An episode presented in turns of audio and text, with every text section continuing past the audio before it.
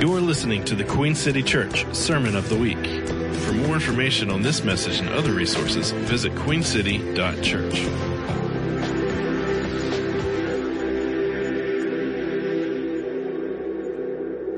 Praise the Lord.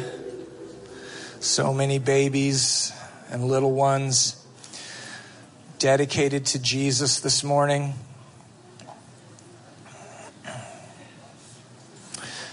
Do any of you remember getting dedicated to the Lord when you were a kid? I don't remember getting dedicated, but I remember getting baptized.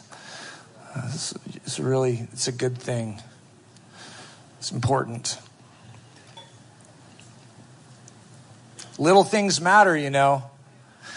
Something, something as seemingly insignificant as gathering your kids and giving them dedication certificates and praying over their lives is so important. It's so important to give the things that we treasure, the people that we treasure the most, over to the Lord. Amen. That's the safest place for your kids, in the hands of the Lord. It is the most dangerous place, but it is also the safest place. So my my message today, it's called Christ is the Wisdom That You Need. And I am still getting over Ashley Pell's message from last week, okay? So if you haven't heard that message, please go get on our podcast or our website and watch that message. I actually, I've when when she was giving it, I was feeling like it was an actual word from the Lord specifically to our church. I felt like the The Spirit was drawing us into something. So I've actually been thinking about her message all week. And uh, because personally, it was significantly meaningful to me. I, you know, this is what I think. I think you should always go to church. You should always listen to preaching. Um, you know, you you can't remember what you had for dinner three years ago on a Thursday night, but that meal still fed you, right? You don't skip spaghetti night because it might not be exactly memorable. You still eat it because you need nu- nutrients, right? I can remember every taco night I've ever had in my life. I have had so many taco nights. There's this ongoing uh, amen in our family where we eat tacos and we go, we look at each other and we say, I could literally never get tired of this. You know what I'm talking about with tacos? Like, I never get tired of tacos. What is that? That must be like manna. No, no, they got tired of manna. Tacos you can't get tired of. When you're eating tacos, you don't ask God for something else. It's like, it's the fulfillment of all revelation. Anyways, that's how I felt about Ashley's message last week. So, so here's why Ashley's message felt very meaningful to me. Because sometimes I think that I'm not qualified to do the things that God has called me to do. Anybody know what I'm talking about? Sometimes I think that because I can't see clearly, that I must be in the wrong place. Sometimes I think that because things are difficult, then something must be wrong. You know what I'm talking about. But Ashley, she lowered the boom on us all when she said, and I quote, "You've been trying to follow Jesus and you have been c- confused because of how dark everything seems. So you've been asking Jesus, why is everything so dark? I can hardly see. But the truth is that God has set up everything and done everything he can to get you to this dark place because you are the light of the world." Oh man, that was so good. I, I practically fell out of my chair when she said that. It was, I, I just felt like a reframing coming into my mind with those words. It was a powerful exhortation. But what she was giving us was a better perspective of hard times, right? So I, when she was speaking, I felt the Holy Spirit's weighty glory on that word. And I felt like that word was personally for myself and for my family, but I also felt it was important for our church. Queen City Church, I want you to know this. We Despite how you might feel, despite how things seem, we are in good hands. All right? The Holy Spirit has led us to this place, and you can rest assured that it doesn't matter if your life feels disjointed or troubled. God is at work in your life and in our lives together as a church. So, as we all know, these last few years have been rather disconcerting, but God's aim has always remained true. This is the work that he is always working on. And we can see it in First Corinthians eight nine. It says this: God will also keep you firm to the end, so that you will be blameless on the day of our Lord Jesus Christ. God is faithful, who has called you into fellowship with his Son, Jesus Christ. What is God faithful to do? To call you into fellowship. This is what God's doing. If you ever woken up in the morning and said, I wonder what God is doing. God is calling or has called you into fellowship with his Son, Jesus. What, what God is doing right now is he's keeping you firm. God is working in your life right now. He's keeping you steady in an unsteady world. And what has he called you into? Into fellowship with his Son. Does it matter that you don't feel firm? Does it matter that you don't feel steady? No, it does not. God's work is not dependent upon the way that you feel. God's faithfulness has no reliance upon your feelings at the current moment. But what does it mean that God has called us into fellowship with his Son? Well, fellowship means companionship. It means closeness. It means togetherness. It means solidarity. Have you ever thought of yourself as standing or living in solidarity with Jesus? That's what it, that's what it means to be in fellowship with him. And First John four seventeen says this: in this world, we live like Jesus. Other translations say, as he is in the world, so are we. As Christ is in the world, or as Christ was in the world, so are we. This is why Jesus could say, I am the light of the world. And then he turned to all those unbelieving rascals and said, you are the light of the world.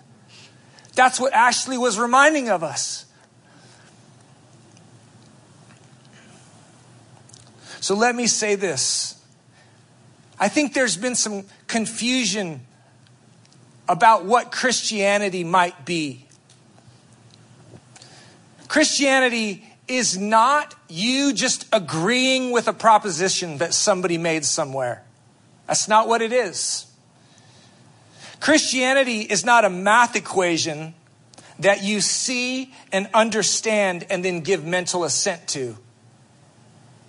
Christianity is not a theological framework that saves you when you finally understand it sufficiently. To be a disciple or a follower of Jesus means that you know him, that you adore him, and that you walk in his ways. And Jesus walked through a dark world, and we will too. We need to make room in our lives to walk in a dark world. What do I mean by that? Well, we are often so busy working on the project of living our best lives now that we forget to walk the way of Jesus. We forget to bring our light into the darkness that we're walking in. The thing about walking in darkness on purpose is that it is costly. It will cost you something.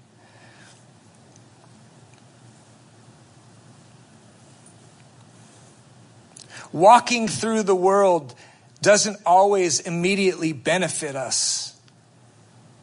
And this is why we don't always do it.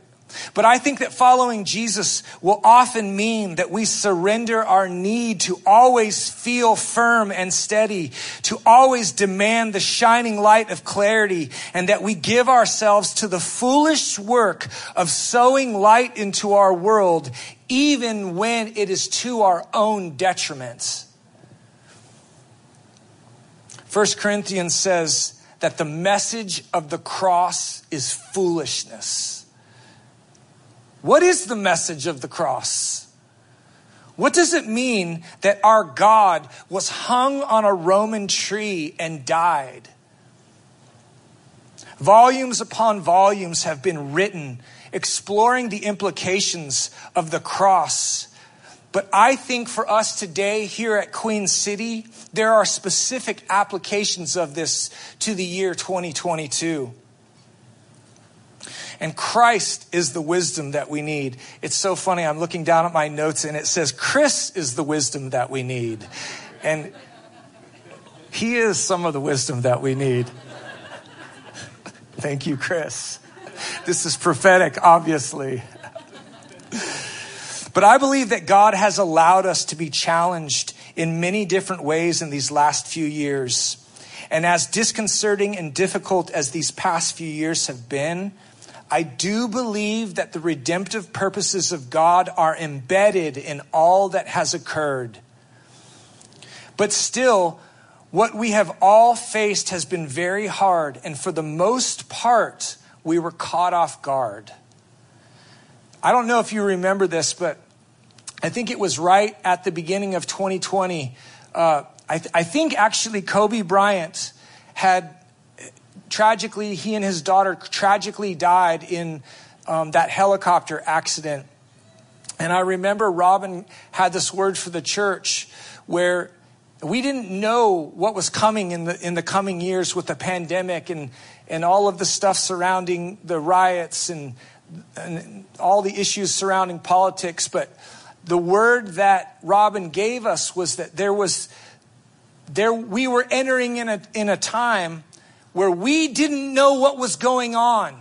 Nobody, we were all looking around for wisdom. We were all looking for some voice to tell us what was happening. But all of the voices of wisdom were silent, or they were saying things that just weren't connecting dots for us.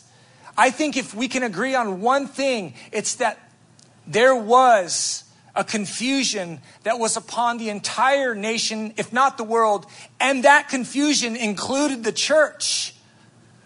We have to admit that, y'all. We have to confess that. Like, we didn't have the necessary wisdom for that moment to get us through unscathed, right?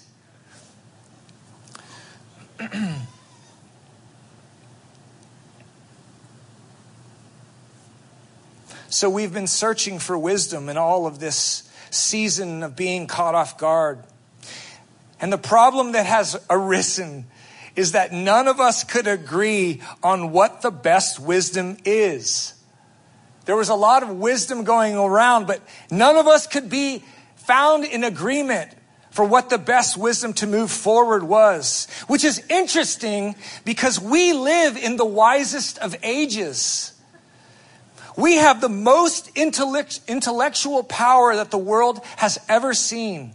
The world now has the most computational, technological wisdom in history. This is known as the information age. Isn't that crazy? With the amount of information that we have attained, we failed to find the wisdom that we needed to get through unscathed. So what has been revealed to us is that all of our wisdom and all of our knowledge is bankrupt without the Lord. All of our combined wisdom of the world has not been able to keep us and keep our hearts failing from fear. Let me ask you an honest question. In the last two or three years, have you felt an intensity in the fear that you have felt? I know I have. It's been like a plague. It's been, that plague has been worse than the plague. So what we have been witnessing in this season, in the world and in our own lives, has been a confrontation between the wisdom of the wise and the foolishness of God. There's been a confrontation between the wisdom of the age and the foolishness of God. And actually, when you really think about it, the bankruptcy that we feel with the wisdom that we have is actually a gift to us, and it's meant to lead us to Jesus. The weakness that you have felt and the lack of wisdom that you have felt in this season is actually a gift to you, and it is calling you into the wisdom and the way of Christ. First Corinthians says this: Christ is the power of God. Christ is the power of God and the wisdom of God. This foolish plan of God found in Christ is wiser than the wisest of plans, and God's weakness is stronger than the greatest of human strength.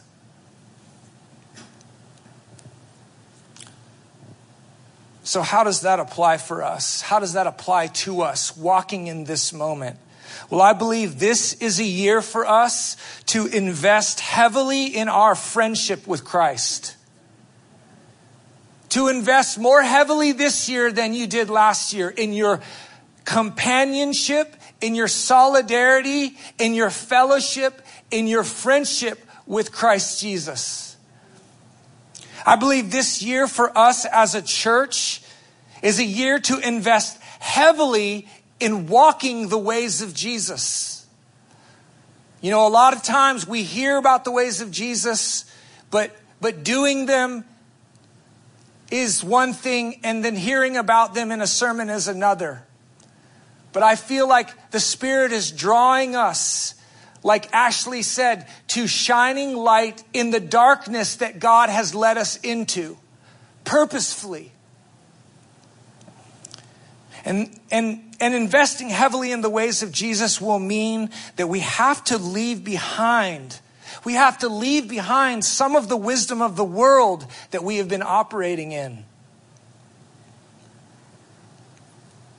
So we need to make room in our lives for the wisdom of Christ. I have been, don't, don't take this as me um, patting myself on the back. I've been reading my Bible a lot more lately.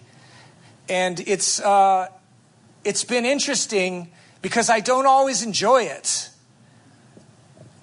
I think it's dangerous to tell people to read their Bible because it feels really good all of the time. A lot of the times when you read the scripture, it confronts your life. And confrontation's not always easy and it's not always fun. But what's happened to me in giving myself to the word, the ways of Jesus are making their way into my heart.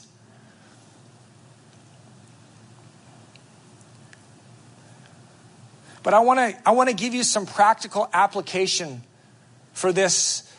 These are these are three things for our church that I want us to zone in on on this year, okay? And the first the first thing is this. I want you to I want you to know this. I want you to take this into your life. Make room in your life for mystical experiences with God. Make room in your life to have experiences with God. Too much of our Christian lives are dry. We're just kind of going through these motions of getting up, going to work, going to church on Sundays occasionally, you know, trying to be Christians. And it's like, there's a part of our body, there's a part of our soul and mind that is missing the fuller life that God means for his people to live in. And these experiences, these mystical encounters with God are one of the ways that the wisdom of God makes its way to us. But we don't often have experiences with God because we're so busy doing something else. We're so busy having other experiences, which are fine. Other experiences are fine. You should have as many other experiences as you can.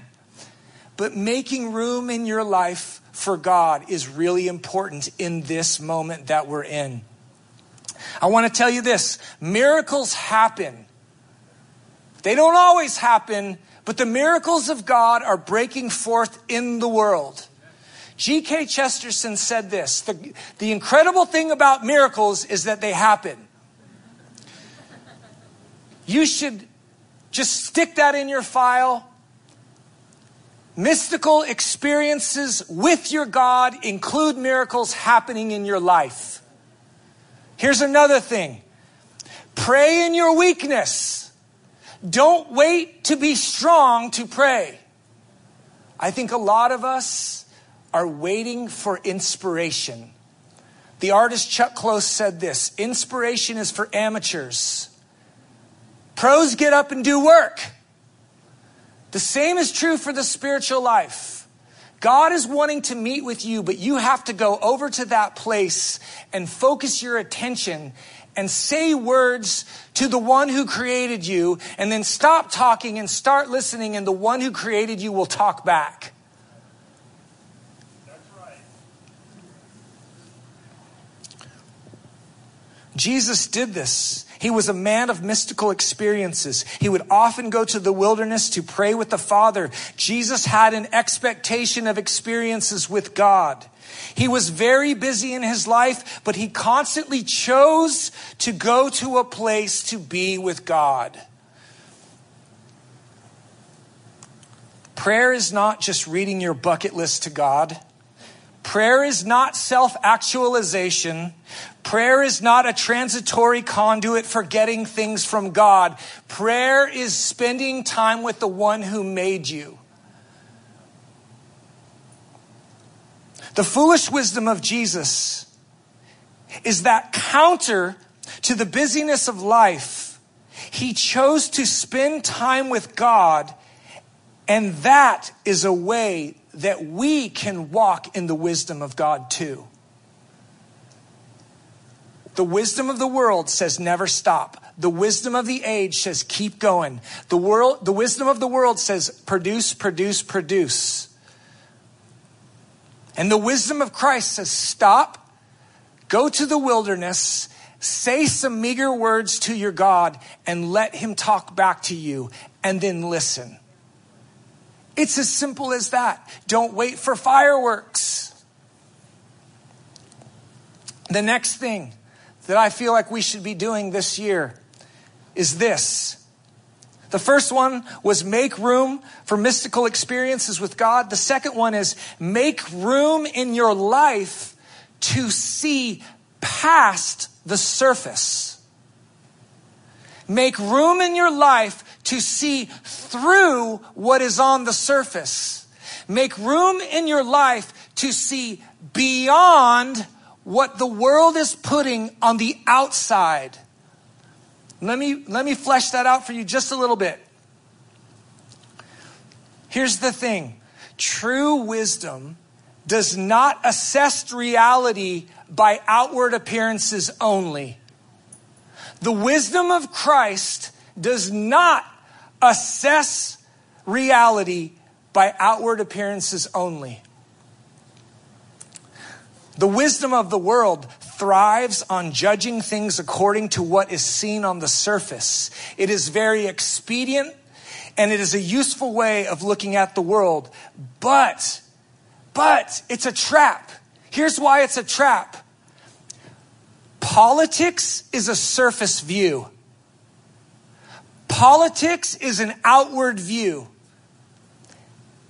And it's being used to tempt us away from the wisdom of Christ and join in a futile argument that is meant to rob you from receiving the resources of heaven that God is desperately trying to get to you.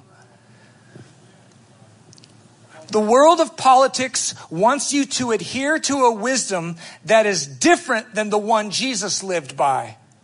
Don't take the bait. Let me ask you this. Can you see who a person is beyond what their politics are? Can you see past the surface of a person's projected politics? That is your call as a Christian, to see past the things that people are saying outwardly into the person that they actually are. Jesus is trying to get us to not judge people according to the traps that other people have fallen into. Does that make sense? Politics is a shallow wisdom, but it's the one that's being sold to us. Politics is a well full of bitter water. This is crazy what Paul says in Second Corinthians five. He says, here's what I did. I have stopped evaluating others from a human point of view. Paul said, I have stopped judging people using the evaluation methods of the world. Man, that's radical Christianity. That's radical following of Jesus. Is you, if you, if you're a liberal and you walk into a room full of Trump people, you don't see any Trump signs. You only see people. If you're a conservative and you love Alex Jones or whoever it is, and you walk into a room full of liberals, all you see is people. All you see is people loved by Jesus. And you're not judging anything on the surface, but you're seeing through all of those surface things into what really is. Am I making sense this morning? This means that we no longer judge people according to the evaluation mechanisms used by this world. So free yourself from Fox News and Newsmax and C N N and M S N B C and Joe Rogan and Alex Jones. Free yourself from all of that stuff and go spend time on the podcast on the mountain with Jesus. You know, you know why we're so confused by Jesus is because he doesn't use as many words as Joe Rogan. No, truly, we are addicted to the river of noise that is coming out of the world. That's why we're so mystified by God, because he chooses his words carefully. God puts so much stock in words that he chooses them carefully because he knows how powerful they are.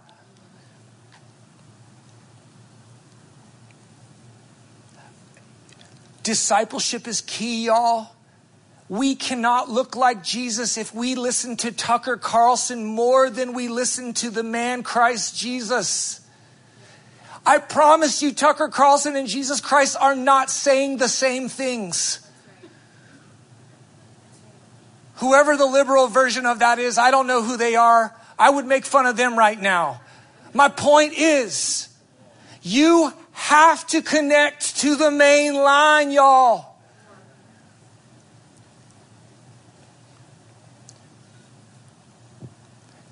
And I'm not going to deny that Jesus doesn't have politics. I think the politics of Jesus are very real. But I'm so intrigued by the fact that no matter where somebody sits on the political spectrum, everybody is using Jesus flipping over the tables for their political cause. It's like the flipping over the tables in the temple scene is like the ultimate Rorschach test. Everybody claims that story for their political agenda, and nobody ever applies it to their own actual life, because it's so much easier to do business in the political realm than it is to do business in your own life. It is so much easier to argue with people on Facebook than it is to go spend time in the wilderness with the Holy Spirit. God is trying to develop different muscles in his people. He's trying to develop different instincts in us. We're not, we're not immediately drawn away into futile arguments of the age.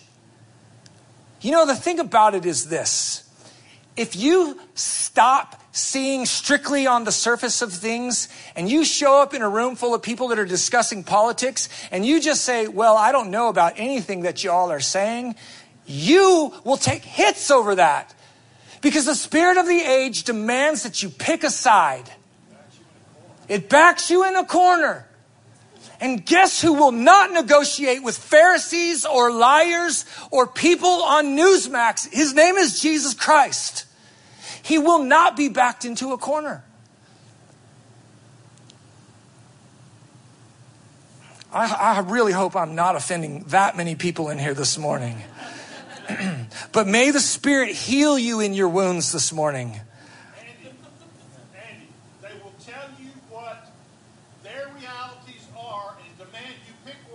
Yes. Who says they know? Who says they know? Who says they know? Who tells mm. us what to believe? We have a relationship with the Almighty God, and that's what makes the difference in any life of any effect. Mm. Come on. Come on. Yes. So if you're taking notes, follow Christ and give yourself to prayer. And listen to what he has to say to you. He will teach you to see with eyes that are not afflicted by the conventional wisdom of this age. That is the gift that he wants to give us in this season, y'all. So my third and final thing that I want to give y'all is this.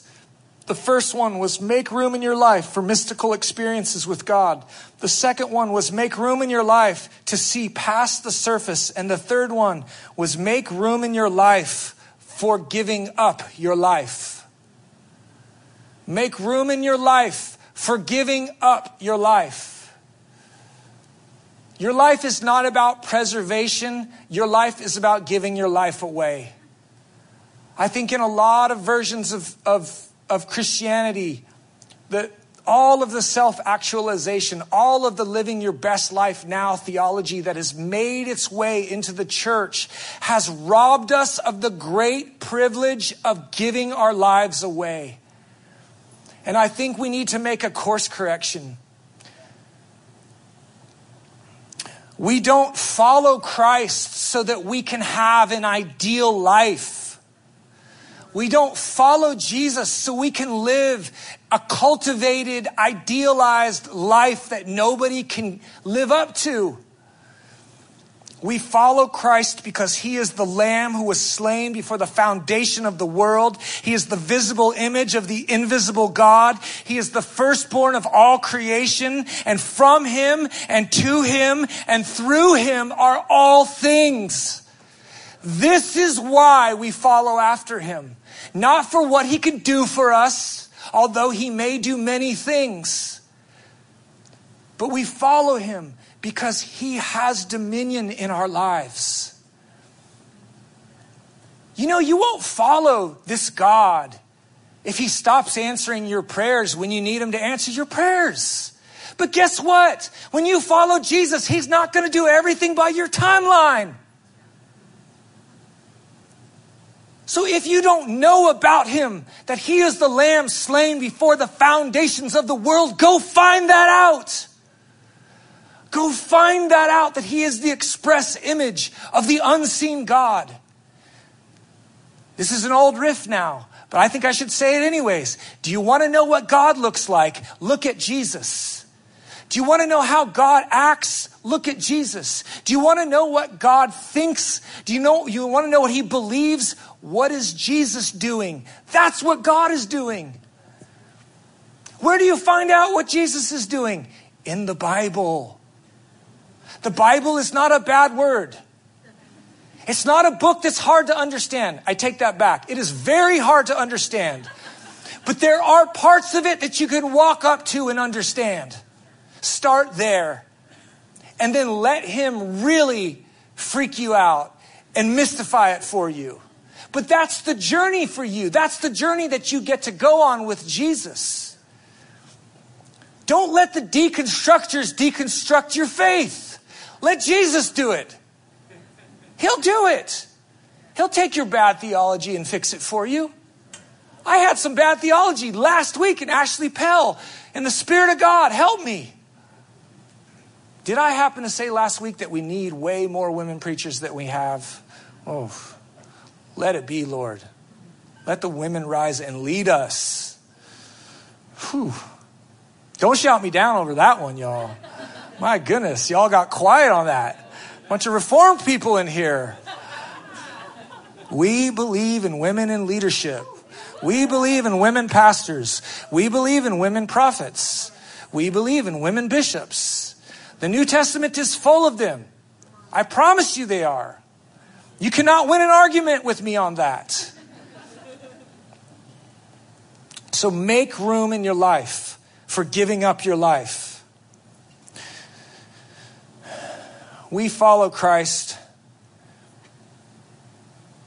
because he is the Lamb who was slain before the foundation of the world. Because God is God, he is by nature hard for us to understand. He is mysterious to us. You could say that God is busy mystifying us. Why does God allow us to be mystified? Because a God you can fully understand is no God at all. Because it is when we are mystified by God that we receive the gift of getting to walk by faith, of giving ourselves up for someone with no guarantee of a return on investment. This is the fellowship with Christ, which God has called us into. The wisdom of the cross is a mystery to us. It makes no sense that the path to the victorious life is through giving up our lives. But that's how it is. It's a mistake to think that the cross is just something that we get to comprehend and believe in. No, we see clearly now. We see our calling now. And our calling is the wisdom of the cross. God has given us his blessing to follow in his wisdom and in his ways. And we lay hold of that wisdom. We lay hold of the wisdom of Christ by giving our lives to living the way of Jesus, the way of the cross. And as affluent American Christians, we must become aware that this is only something that happens through an active life of discipleship.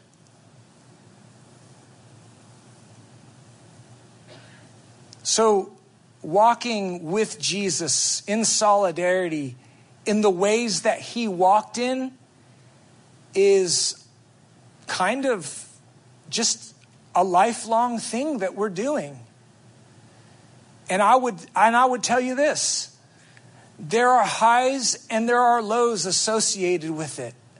In the same way that you have highs and lows in the other relationships that you have in your life. If you're married, you know that it's not always easy, but when it's good, it's really good. In your relationship with your parents, you know that it's not always easy. And with your friends, sometimes there's tension. Sometimes there's awkwardness. Sometimes there's a lot of misunderstanding, but you don't give up on that relationship because things get hard. You stay with it because you know that that person is precious. And that's what it is to walk with Jesus. We're finding out more and more how precious Jesus is.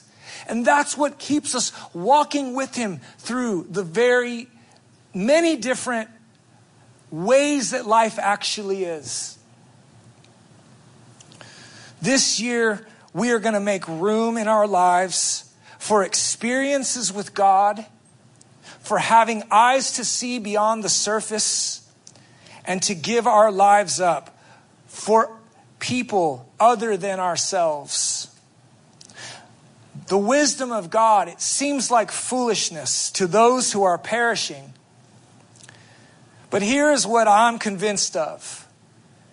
God loves those who are perishing in darkness, and they are going to come into contact with your sacrificial life, and they are going to see the glory of God, and they will in turn glorify him. I have been rethinking the project of introducing people to Jesus. And when I was a kid, I think the people that were older than me were telling me things like pass out tracts, knock on people's doors. Excuse me, do you know our Savior Jesus Christ? And, you know, somebody slams the door in your face. And, or there's another version of a guy standing on a corner with a bullhorn. You got, you, you know all those different tropes, right? And I'm not saying that you shouldn't pass out tracts. And I'm not saying if you feel led to go knock on people's doors to tell them about Jesus, I don't know. Who am I to tell you that you shouldn't do that? But I just think that there is a... There is a way of you and I walking in solidarity with Christ that is so explosively life-giving and life-affirming that when we decide to walk in the wisdom of Christ by the way of the cross, that when we walk into whatever world that we're walking into, there will be a whole lot of people interested in knowing Jesus. I just believe that. And I think that the church has taken a lot of critique over the last few years, and there's a lot of stuff that we've done wrong over the past hundred years of church history. But I don't want to stop telling people about Jesus because Jesus has done everything for me and he has meant so much to me and he's so precious to me. Why would I withhold that out of fear of not being cool? Why would I withhold that out of a fear of not being relevant? I was on a podcast this week with some friends and we were talking about this cultural phenomenon that's happening right now. So within culture, there was the modern age. And then in the middle of the twentieth century, we got to the postmodern age. And, and in the modern era, there were guys like Nietzsche who were, who were observing the world, and they, they were coming up with these theories. One of the theories was God was dead. He wasn't saying that as he wanted God to be dead. He was saying that people were depending more on empiricism and rationalism than they were on religious belief. And he said that it would have dire consequences on the world when that happened. And when he said that, he said it as a devout atheist. Okay? And so what happened is in the twentieth century, we had the death of God. We had two world wars. We had the Vietnam War. We had the atomic bomb. We had the Cold War. We had the golden age of secularism. But what's happening right now is that the same disenchantment that's been going on with Christianity for the last hundred years is all of a sudden happening to secularism. Secularism is being deconstructed right now.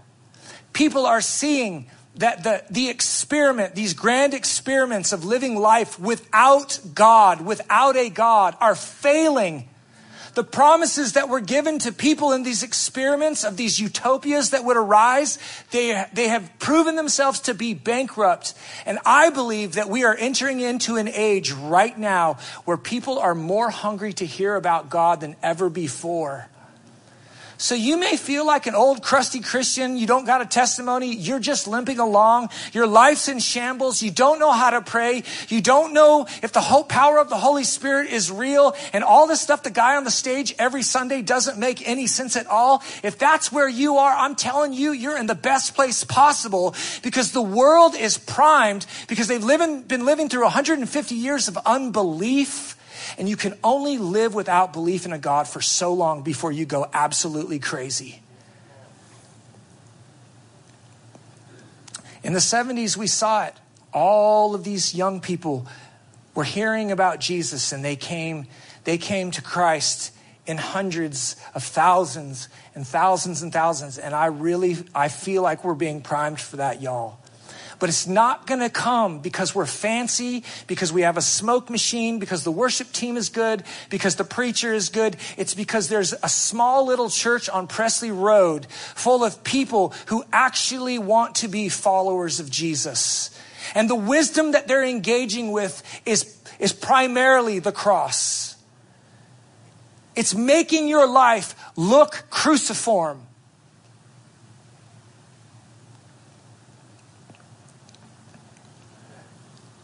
When we follow Jesus into surrendering our rights, into surrendering our resources, into surrendering our opinions, into surrendering our hopes and our dreams for the sake of another, then the kingdom of God stops being an abstract theory.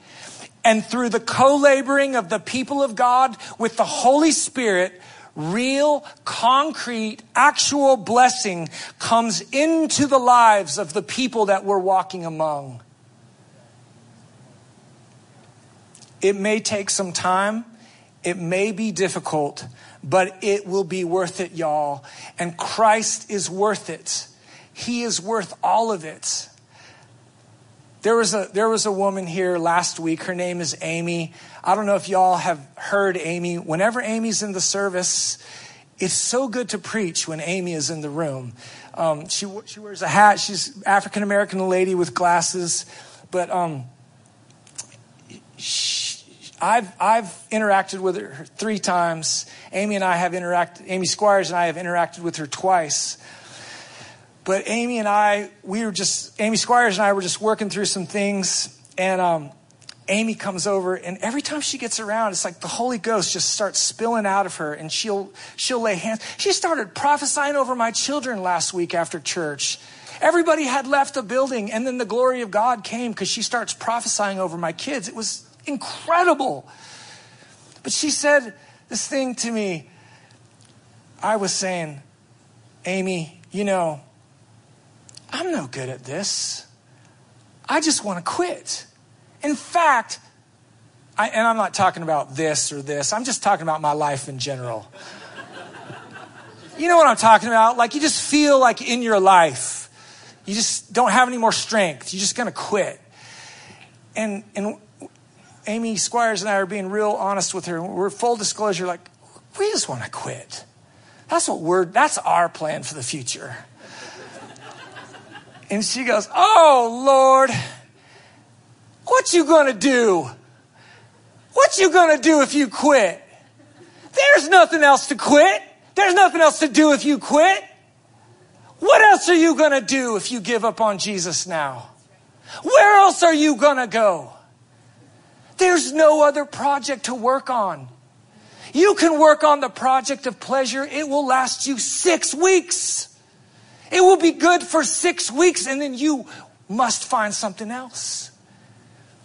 That's the great thing about following Jesus. It's so hard, but it will, it will take you for the rest of your life. If you live ninety-nine years, it will take you the whole way. You know, I meet all these people who are turning sixty-five and things just get really depressed because they have to retire at that point. Who wants to retire? Like, how much golf can a person play? But if you are tracking with the Holy Spirit, if you are living with Jesus, I'm not even saying you have to be a weird evangelical type. I'm saying live your life in authentic relationship with the living God who created you, and he will draw you into a life that, man, It'll be so much worse than you imagined, but way better yet still. That is the paradox of walking with Christ, y'all. It's super dark at times, and we're going, Jesus, where are you? It's so dark. And Jesus did everything in his power to get you to this dark place, because what he has invested in you is so eternally precious. And he means it for you, he means it for your family, and he means it for the people that you're walking among. Amen? Let's stand up together. Let's stand up together. It's, oh, it's twelve seventeen. I repent. I apologize. I'm so sorry. I don't repent. That was a good message. Okay, here's what we haven't done lately. We haven't had ministry music. So I'm going to ask some, some ministry music people to come up here and strum some guitars, because what we want to do, okay, so we, we want to put our money where our mouth is, right? We want, we don't want to talk about having experiences with God. We want to have experiences with God. We want to set aside moments of being with God. And we're already here in the building. So we could like take five more minutes and be with God. Amen. So what I want to do is I want to invite the prayer team up here. Jesse, Kim, or whoever your people are. If you are on the prayer team and you want to pray for people today, I want you to come up to this front stage area. And if you want to be prayed for, you are in the right place, because we believe this. We believe in the word of prophecy. If you need encouragement, if you need a word of direction, these people can pray over you. They can, they can help you. They, they won't have all the help you need, but they have some of the help that you need. If you need a download from heaven, if you need to be healed from something physical or otherwise, come see these folks up here. And, and listen, let's do this. Raise your hand if you wanted to quit lately.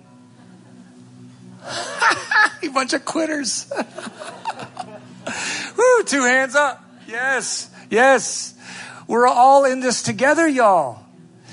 But we're like Peter. We're like, we're, Jesus, where else are we going to go? Where else are we going to go?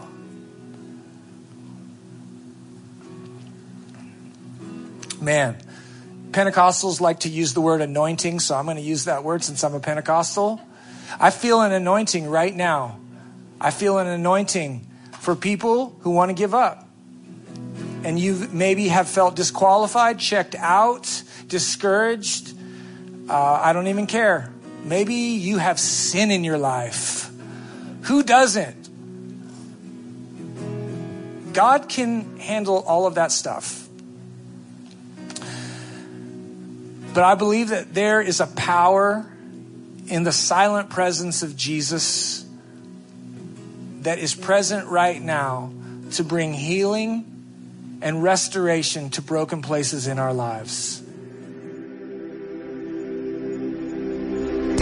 You've been listening to the Queen City Church Sermon of the Week.